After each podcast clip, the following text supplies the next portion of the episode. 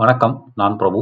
இந்த ஞான தேடல் பதிவுகள் வரிசையில் இந்த பதிவில் நம்ம பார்க்க போகிறது பதார்த்த குண சிந்தாமணி. முன்ன இந்த மருத்துவ பதிவுகளில் நம்ம பார்த்துருக்கோம், இந்த உணவுகள் சாப்பிடும்போது முன்ன இந்த குணம் பார்த்து சாப்பிட்டு போய் இப்போ கலோரி பார்த்து சாப்பிட ஆரம்பிச்சிட்டோம். அது மாத்திரம் இல்லை, அந்த வழியாக அந்த வந்த ஞானம், என்னென்ன உணவுகளுக்கு என்னென்ன குணம் அப்படிங்கிற அந்த ஞானம் அந்த தொடர்ச்சி விட்டு போச்சு. அப்போ அந்த குணத்தை பற்றி எப்படி தெரிஞ்சுக்கிறது? நம்ம சாப்பிடும் உணவின் குணம் என்னென்ன, எது எந்த உணவுக்கு வாதத்தை கூட்டும், எந்த உணவு பித்தத்தை ஜாஸ்தி பண்ணும், எந்த உணவு சீதளத்தை ஜாஸ்தி பண்ணும், எது எதுக்கு நமக்கு நோய் எதிர்ப்பு சக்தி அதிகரிக்கும், என்னென்ன நோய்களை என்னென்ன பதார்த்தங்கள் குணப்படுத்தும், இல்லை அந்த நோயை கூட்டக்கூடிய குணம் கொண்ட காய்கறிகள் என்னென்ன, இப்படி நாம் உண்ணும் உணவின் குணம் பற்றி தெரியணும். அப்படின்னா அதுக்கு ஒரு நூல் நம்ம கையிலேயே இருக்கு, அதுதான் அந்த பதார்த்த குண சிந்தாமணி. இதை இயற்றியவர் தேரையர்னு ஒரு சித்தர். அவரை பத்தின வரலாறு பலர் நிறைய வரலாறு சொல்றாங்க.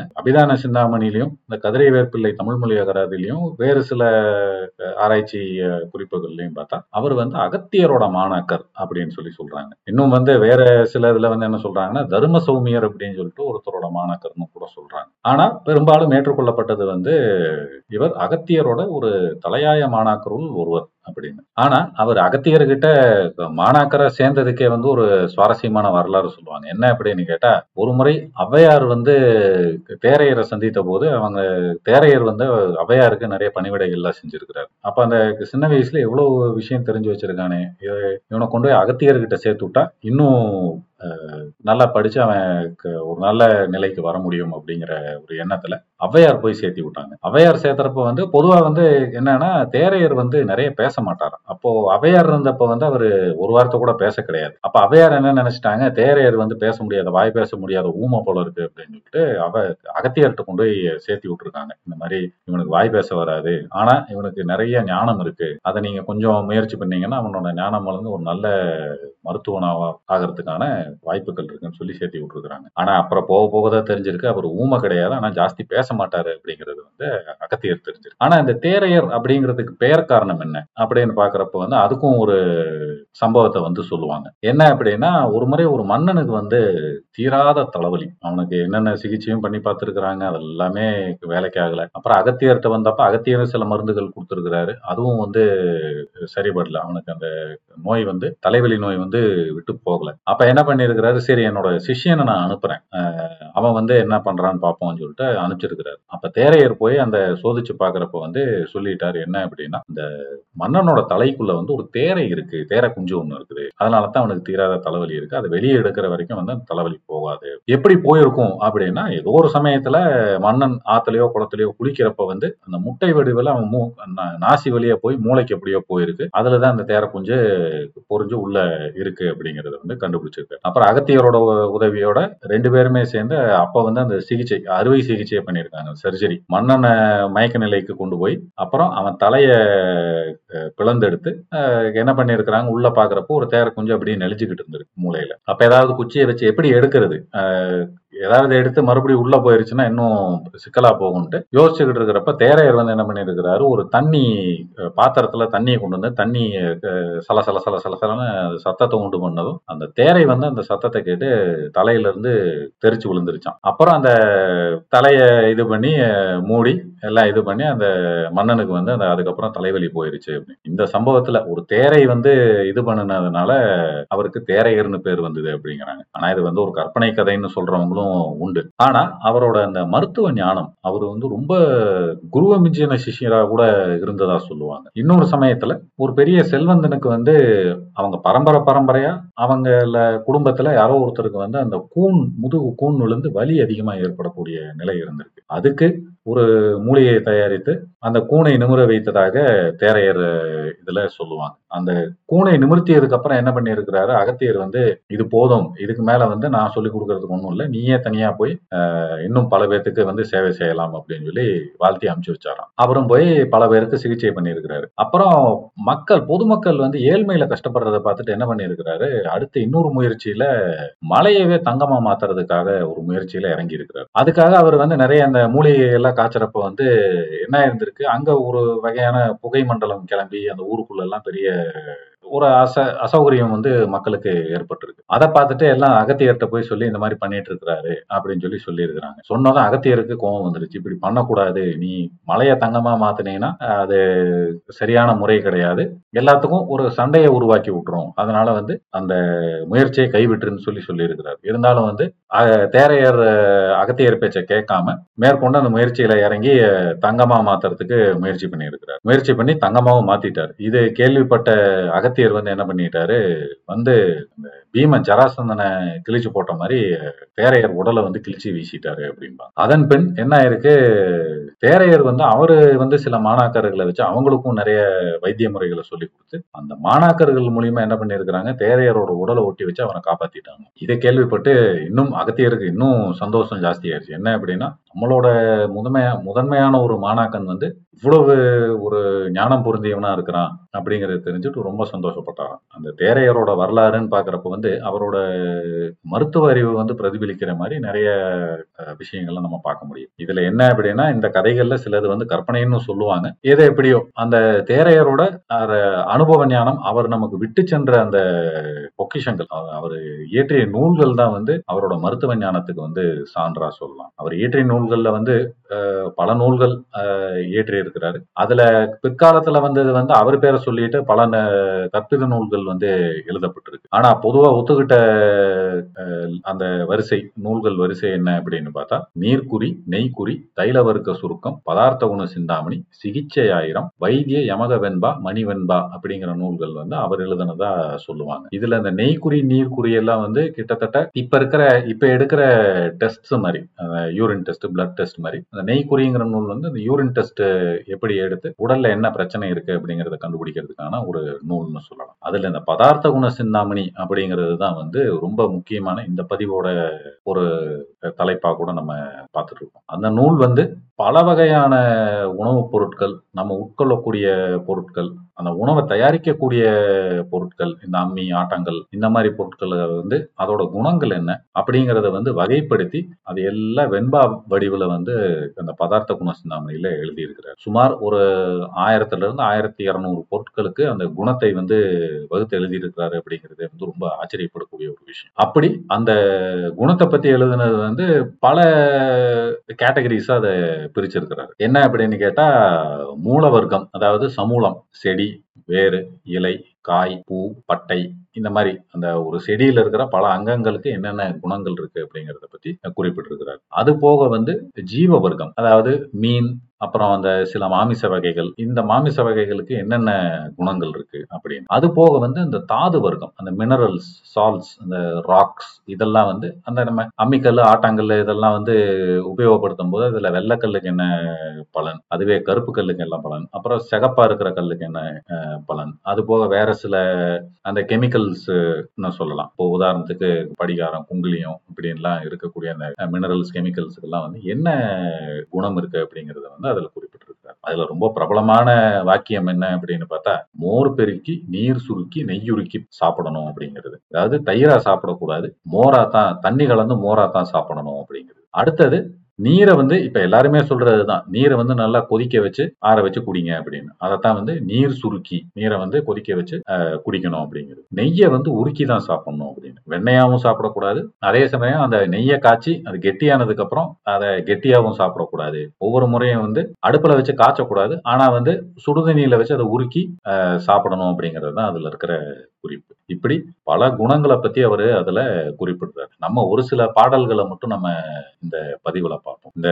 தண்ணியை பத்தி நம்ம பார்த்த நீர் சுருக்கி அப்படிங்கிறது, சுடுதண்ணியிலேயே வந்து 4 வகையா சுடுதண்ணியா அவர் சொல்றாரு. அந்த முழு கூறு காய்ந்த தண்ணி, கால் கூறு காய்ந்த தண்ணி, அரை கூறு, அப்புறம் முக்கால் கூறு, இப்படி ஒரு வகையில நிலையில காய்ச்சப்பட்ட அந்த குடிநீருக்கு வந்து என்ன குணங்கள் இருக்கு அப்படிங்கறத வந்து அந்த பாடல் மூலமா சொல்றாரு. முதல்ல முழுதாக கொதிக்க வைத்து காய வைத்த சுடுநீரின் குணம் என்ன அப்படிங்கிறதுக்கு இதுதான் அந்த பாடல், அதோட குணத்தை பத்தி சொல்றாரு இந்த பாட்டுல. நெஞ்சரிப்பு, நெற்றிவெளி, நீங்கா புலியேப்பம், பஞ்சமுறை வந்த வயிற்று நோய், விஞ்சியே வீழாமல் கட்டோடு வெப்பிருமல் சுட்ட நீர் ஆளாக்கு உட்கொள்ள அரும் அப்படின்னு.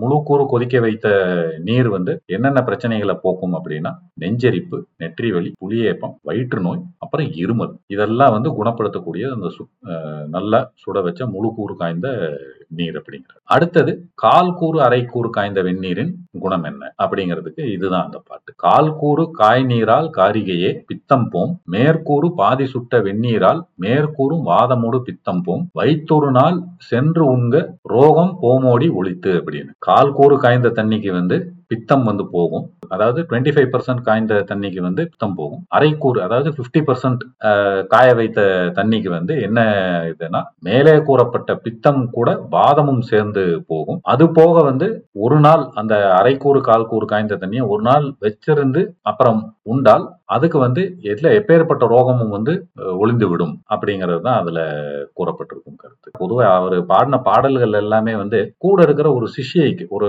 பெண் சிஷியைக்கோ இல்ல பெண் உதவியாளருக்கோ சொல்ற மாதிரி காரிகையே பெண்ணே செயல்விழி மானே இப்படிங்கிற மாதிரி அதுல குறிப்பிட்டிருப்பாரு. அடுத்தது இந்த முக்கால் கூறு காய்ந்த வெந்நீர். முப்பரம் காய்ந்த முத்த வெந்நீரால் வாதம் செப்பும் குளிர் நடுக்கல் தீச்சுரம் வெங்கை பல நோய் பாதபித்தம் ஐயமிவை மாறும் சுரிகுழலே பூதளத்து நாளும் புகழ் அப்படின்னு. முக்கால் கூறு காய்ந்த தண்ணிக்கு வந்து என்னென்னலாம் நோய்கள் தீரும் அப்படின்னா வாதம், குளிர் நடுக்கம், பித்தசுரம், வெக்கை, அப்புறம் வேறு பலவித நோய்கள். வாத பித்தம் ஐயம் மூணுமே வந்து முக்கால் கூறு காய்ந்த தண்ணீரால் குணமாகும் அப்படின்னு சொல்லி சொல்றாரு. இது வந்து நீரை பத்தின குணம். இது போக வந்து நீரை பத்தியே வந்து அவர் ஒரு பெரிய லிஸ்ட் கொடுக்குறாரு, எந்தெந்த நதியின் நீருக்கு வந்து என்னென்ன குணங்கள் இருக்கும் அப்படி. அதெல்லாம் வந்து அந்த பாடல் படிக்கும்போது ரொம்ப ஆச்சரியமா இருக்கும். இதெல்லாம் போய் அவரு உட்கார்ந்து அதை டெஸ்ட் பண்ணி அதோட குணங்கள் எல்லாம் வந்து எப்படி தெரிஞ்சுக்கிட்டாருங்கிறது வந்து ரொம்ப ஆச்சரியமான ஒரு விஷயம். அடுத்தது பார்க்க போனா அந்த பழ வகைகள், கனி வகைகள்ல சொல்றப்ப வந்து அவரு ஒவ்வொரு கனிக்கும் வந்து அந்த குணங்களை வந்து குறிப்பிட்டுட்டு வர்றாரு. அதுல அவரு ரெக்கமெண்ட் பண்ணி பழம்னு சாப்பிட்டா இந்த பழத்தை சாப்பிடு அப்படின்னு சொல்லி சொல்லக்கூடிய ஒரு பழம் என்ன அப்படின்னு பார்த்தா விளாம்பழம், இந்த விளாங்கனி அப்படின்னு சொல்லி சொல்லுவாங்க. அது கிட்டத்தட்ட அந்த வில்வ பழம் மாதிரியே அதோட ஒரு வகைதான். அந்த விளாம்பழம் பார்த்துருப்போம், வெளியில ஓடு வந்து நல்ல கெட்டியா இருக்கும், உள்ள வந்து ஒரு சதப்பு பகுதி இருக்கும். அதை எடுத்து வெள்ளத்தை சேர்த்து பிணைஞ்சு எல்லாம் ஒரு பஞ்சாமிரதம் மாதிரி சாப்பிடுவாங்க, இல்ல உப்பு புளி மிளகா போட்டு அதை ஒரு துவையல் மாதிரி சாப்பாட்டோட பிணைஞ்சு சாப்பிட்றதும் இருக்கு. அதை வந்து அவர் ரொம்ப உயர்த்தி சொல்றாரு. அந்த பாடல் நம்ம பார்த்துருவோம். எப்போதும் மெய்க்கிதமாம் ஈழை இருமல் கபமும் வெப்பாகும் தாகமும் போம் மெய்ப்பசியாம் இப்புவியில் என்றாகிலும் கனிமேல் இச்சை வைத்து தின்ன வெண்ணி தின்றால் விளாங்கனியை தின். உடம்புக்கு ரொம்ப இதமான ஒரு பழம். ஈழை, இருமல், கபம் அதாவது நெஞ்சு சளி, அது சளி சம்பந்தப்பட்ட ஜலதோஷம் சம்பந்தப்பட்ட நோய்கள் எல்லாமே தீரும். தாகம் அடங்கும், தீராத தாகம் இருக்கிறவங்களுக்கு இந்த தாகம் போகும். வயிறு சரியாயி அது நல்ல பசி எடுக்க ஆரம்பிக்கும், நல்லா பசிக்கும். உடல்ல வந்து பெரும்பாலான நோய்களுக்கு காரணம் வந்து வயிறு சரியா வேலை செய்யலைன்னா நோய் வந்து சேரும் அப்படின்ற ஒரு கருத்து பொதுவா இருக்கு. வயிறை சரி பண்ணி நல்ல பசியை தூண்டக்கூடிய ஒரு கனி அப்படின்னு சொல்றாரு. இது எல்லாத்துக்கும் மேல கடைசியா அவர் கொடுக்குற சர்டிபிகேட் என்ன அப்படின்னா பழம்னு நீ உன்னை திங்கணும்னு நினைச்சு இந்த பூமியில நீ திங்கணும்னு ஆசைப்பட்டா விளாங்கனியை போய் சாப்பிடு அப்படிங்கிறாரு. அது மாதிரி நிறைய கனி வகைகளை பத்தி அவர் குறிப்பிடுறாரு. அடுத்தது வந்து என்ன அப்படின்னு கேட்டா அந்த சமூலம்னு சொல்லுவாங்க, அதாவது இலை, காய், தண்டு, வேர், பட்டை இப்படி எல்லா பகுதியும் வந்து உபயோகிக்கக்கூடிய அந்த செடியோட முழு பகுதியை உபயோகிக்கக்கூடியது வந்து அந்த சமூலம்னு சொல்லுவாங்க. அதுல வந்து நம்ம வழக்கமா சாப்பிடக்கூடிய அந்த கீரை வகை, மணத்தக்காளி கீரைம்பாங்க, சில இடத்துல சுக்கட்டி கீரைன்னு சொல்லுவாங்க. அந்த கீரைக்கு வந்து என்ன குணம், அதோட காய்க்கு என்ன குணம், இலைக்கு என்ன குணம் அப்படிங்கிறது வந்து அதுல இந்த பாட்டுல குறிப்பிடுறாங்க. காய்க்கு கபம் தீரும் காரிகையே அவ்விலைக்கு வாய்க்கிறந்தி வேக்காடு மாறும் கான் தீக்குள் உணக்கிடு வற்றல் உருபினியோருக்கு ஆகும் மணத்தக்காளிக்கு உள்ளவாறு அப்படி. இதையும் பாத்தீங்கன்னா அந்த காரிகையேன்னு ஒரு பெண்ணுகிட்ட தான் வந்து அதை குறிப்பிடுறாரு. மணத்தக்காளி காய்க்கு வந்து கபம் வந்து தீரும். அது போக அந்த இலைக்கு வந்து வாய்ப்புண்ணு இருந்ததுன்னா வாய்ப்புண்ணு ஆத்திவிடும். அது போக வந்து அந்த வேக்காடு, சிலருக்கு வந்து உடம்பு அப்படியே கதகதான் அந்த பித்தஞ்சாஸ்தியை உடம்பு சூடு, உடல் சூடு அப்படின்னு சொல்லி சொல்லுவாங்க. இந்த வேக்காடு வந்து தீரும், உடலுக்கு குளிர்ச்சி கொடுக்கும். அதே மாதிரி வந்து இந்த சுக்கட்டி வத்தலை வந்து வறுத்து உபயோகிக்கும் போது வந்து நோயாளிகளுக்கு வந்து இது ஒரு நல்ல மருந்து, அதாவது பத்தியத்துக்கு ஆகிற உணவு அப்படின்னு சொல்லி சொல்றாரு. ஒரு செடி அப்படின்னு எடுத்துக்கிட்டா அந்த சுக்கட்டி கீரை, அந்த மணத்தக்காளி கீரை வந்து அதோட காய், இலை, அதோட குணம் என்ன அப்படிங்கிறது இந்த பாட்டுல குறிப்பிடும். அடுத்தது வந்து நம்ம இந்த ஜீவ வர்க்கம், அதாவது சில மீன், இந்த மாமிசம் உண்ணுவோருக்கு வந்து என்னென்ன மீன், என்னென்ன கறி வகைகளுக்கு என்னென்ன குணம் இருக்கு அதையும் வந்து வரிசைப்படுத்தி எழுதுறாரு. அப்படி எழுதுறதுல வந்து அந்த மீனை பத்தி ஒரே ஒரு மீன் பத்தி நம்ம பார்ப்போம். இது பொதுவா வந்து எல்லாரும் விரும்பி சாப்பிடக்கூடிய ஒரு மீன், கடல்ல கிடைக்கக்கூடிய ஒரு மீன் கிளங்கான் மீன் அப்படிமா. அந்த கிளங்கான் மீன் வந்து பத்தியத்துக்கு ஆகக்கூடிய மீன். அதாவது ஏதாவது ஒரு சிகிச்சை எடுத்துக்கிட்டு இருக்கிறப்ப வந்து பத்தியம் அப்படிங்கிறது வந்து சில உணவுகளை வந்து விளக்கணும் அப்படின்னு சொல்லுவோம். உதாரணத்துக்கு சொல்ல போனா இந்த அகத்திக்கீரை வந்து மருந்து எடுத்துக்கிட்டு இருக்கிறப்ப சாப்பிடக்கூடாது. அகத்திக்கீரை, பாகக்காய், நல்லெண்ணெய், இந்த கடுகு இதெல்லாம் வந்து சில இதுல சேர்த்தக்கூடாது அப்படிமா. ஏன்னு கேட்டா இந்த அகத்திக்கீரை எல்லாம் சாப்பிட்றப்ப வந்து அது மருந்து முறிவு. பாகக்காய்க்கும் அந்த மருந்து முறிக்கிற ஒரு குணம் இருக்கு. இன்னும் அது மட்டும் இல்ல, அது வாதத்தை கூட்டக்கூடிய ஒரு நிலையம். அப்படி எந்தெந்த உணவை வந்து ஒதுக்கிடணும் அப்படின்னு இப்போ சில இதுக்கு வந்து அசைவ உணவே ஆகாது அப்படின்னு சொல்லுவாங்க. ஆனா மருந்து எடுத்துக்கிட்டு இருக்கிறப்ப வந்து எந்த பாதகமும் இல்லாம அசைவம் சாப்பிடணும் அப்படின்னா இந்த கிளங்கான் மீன் அது ஒரு பத்தியத்துக்காக கூடிய ஒரு மீன் சொல்லுவாங்க. அந்த பாட்டு என்னங்கிறத பார்த்துருவோம்.